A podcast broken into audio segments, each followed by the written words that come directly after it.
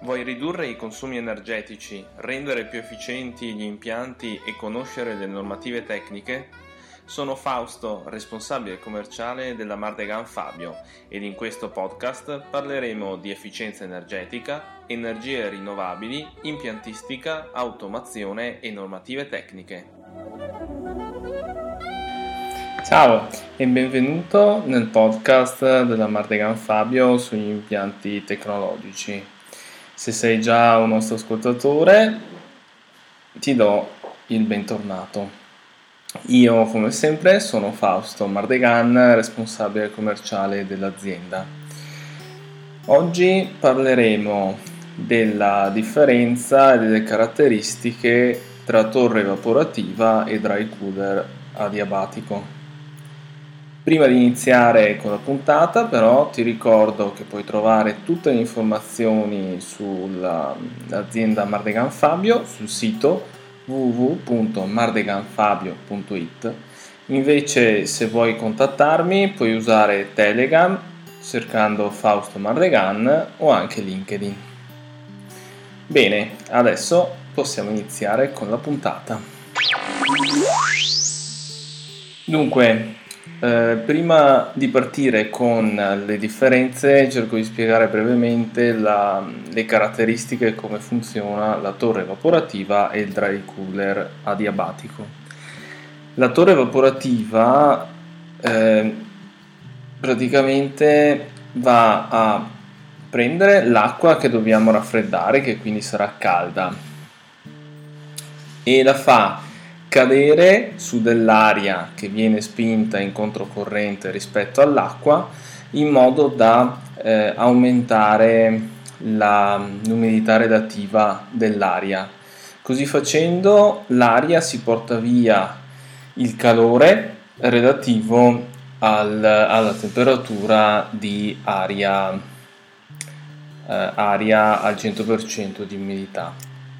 Questo significa che se prendo eh, una situazione nella quale eh, in ambiente dove è posizionata la torre ho 40 gradi eh, ambiente, quindi l'aria è 40 gradi e ho un'umidità relativa del 50%, utilizzando il diagramma psicometrico posso vedere che eh, la temperatura alla quale posso portare l'acqua, raffreddare l'acqua è addirittura 30 gradi, quindi una temperatura al di sotto di quella ambientale, appunto perché si sfrutta questo, questo principio di evaporazione del, del, dell'acqua attraverso l'aria. Il dry cooler adiabatico invece funziona in modo mh, simile ma non uguale, nel senso che innanzitutto l'acqua che noi andiamo a raffreddare, che vogliamo raffreddare, passa attraverso uno scambiatore a, a tubi alettati generalmente e quindi non viene a contatto con l'acqua, evitando così per esempio il problema della legionella.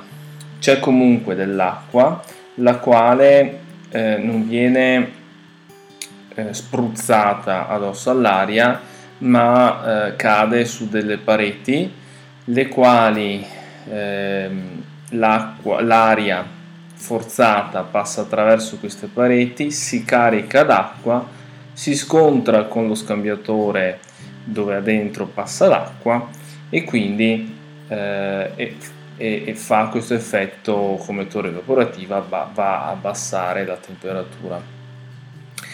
Ehm, questo sistema però non porta l'aria al 100% di eh, umidità relativa, resta un po' più basso e questo come vedremo dopo determina un attimo la scelta dei, dei, di un sistema al posto dell'altro.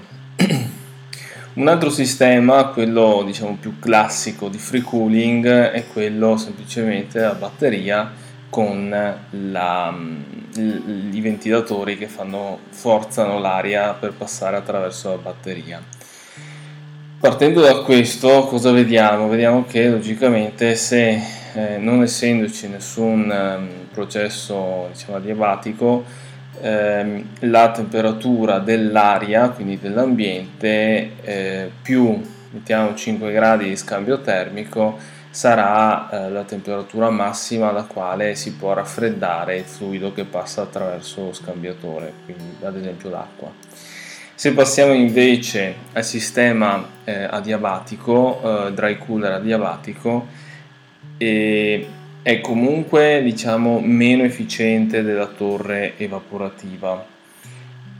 Eh, però ho minor differenza rispetto alla torre evaporativa se eh, ho bisogno di raffreddare l'acqua non a temperature basse ma a temperature abbastanza alte, al di, so- di sopra i 30 gradi, mm, ad esempio per raffreddare il circuito di raffreddamento di compressori dell'aria compressa, eh, anche i condensatori dei chiller e così via. C'è meno consumo, consumo d'acqua e eh, un maggiore controllo del, del, del sistema a livello di automazione.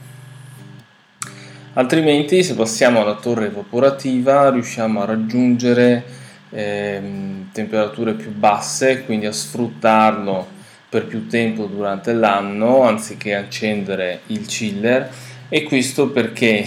Perché effettivamente, eh, soprattutto se non utilizzo la torre evaporativa con uno scambiatore eh, annegato, e quindi con un salto in più, eh, uno scambiatore, quindi un'efficienza dello scambio termico in più, eh, riesco a raggiungere temperature più basse, ad esempio con, eh, eh per produrre acqua, tutto nasce per un esempio di un cliente che mi ha contattato, per degli stampi loro sono riusciti a portare l'acqua di raffreddamento a 22 gradi e mm, grazie al sistema di gestione dell'acqua, di distribuzione dell'acqua di refrigerazione, sono riusciti appunto a portarla a 22 gradi, quindi riducendo drasticamente il, eh, il consumo lato chiller dai 13 gradi in cui lavoravano due anni fa.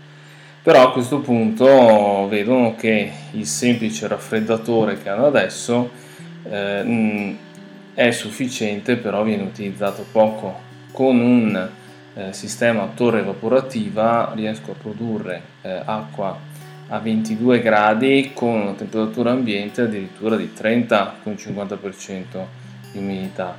Questo non è da poco, questo mi permette di sfruttare il sistema, il free cooling per molto più tempo e quindi ridurre decisamente il, il consumo energetico. Certo, sia per i dry cooler ma soprattutto per la torre evaporativa c'è la questione del consumo di, di acqua che eh, non, è, non, è, poco, per 100, 100 kW da raffreddare il consumo d'acqua è di almeno 160 litri ora, quindi eh, c'è anche questo che non vuol dire solo approvvigionarsi d'acqua, vuol dire anche smaltirla. Visto gli spurghi, eh, una parte, la maggior parte appunto questi 160 litri sono quelli evaporati, eh, una parte viene eh, scaricata anche per lo spurgo per mantenere una conducibilità eh, adeguata e quindi eh, la torre comporta anche questi, questi, consumi che il dry cooler adiabatico per esempio non ha, nel senso che ha solo la quantità di acqua eh, evaporata da reintegrare. Bene, spero di essere stato abbastanza chiaro nel spiegare questi, questi sistemi, queste tecnologie di free cooling che vengono sempre più richieste e utilizzate perché eh, permettono di raggiungere risparmi energetici elevati ehm, se studiando il sistema adeguato con investimenti non, non esagerati. Non mi resta altro che eh, ricordarti che se il podcast ti piace di lasciare una recensione su iTunes di commentare, lasciare due parole o scrivermi per suggerimenti, domande o altro. Sulle note dell'episodio eh, rilascio i miei contatti, i miei link ai social. Bene, buona settimana e buon lavoro.